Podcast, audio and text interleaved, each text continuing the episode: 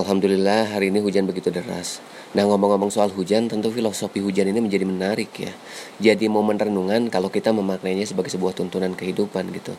Kadang-kadang hujan juga nggak diharapkan oleh sebagian orang di momen tertentu maksudnya. Tapi sadar nggak sih kalau tiap kali hujan kita kerap kali merasakan sebuah ketenangan secara batiniahnya. Gitu. Secara faktual memang hujan itu dingin tapi nyatanya nyimpen kehangatan dan rasa nyaman bagi kehidupan. Nah itu kenapa banyak video atau rekaman untuk meditasi itu pakai latar belakang hujan. That's it.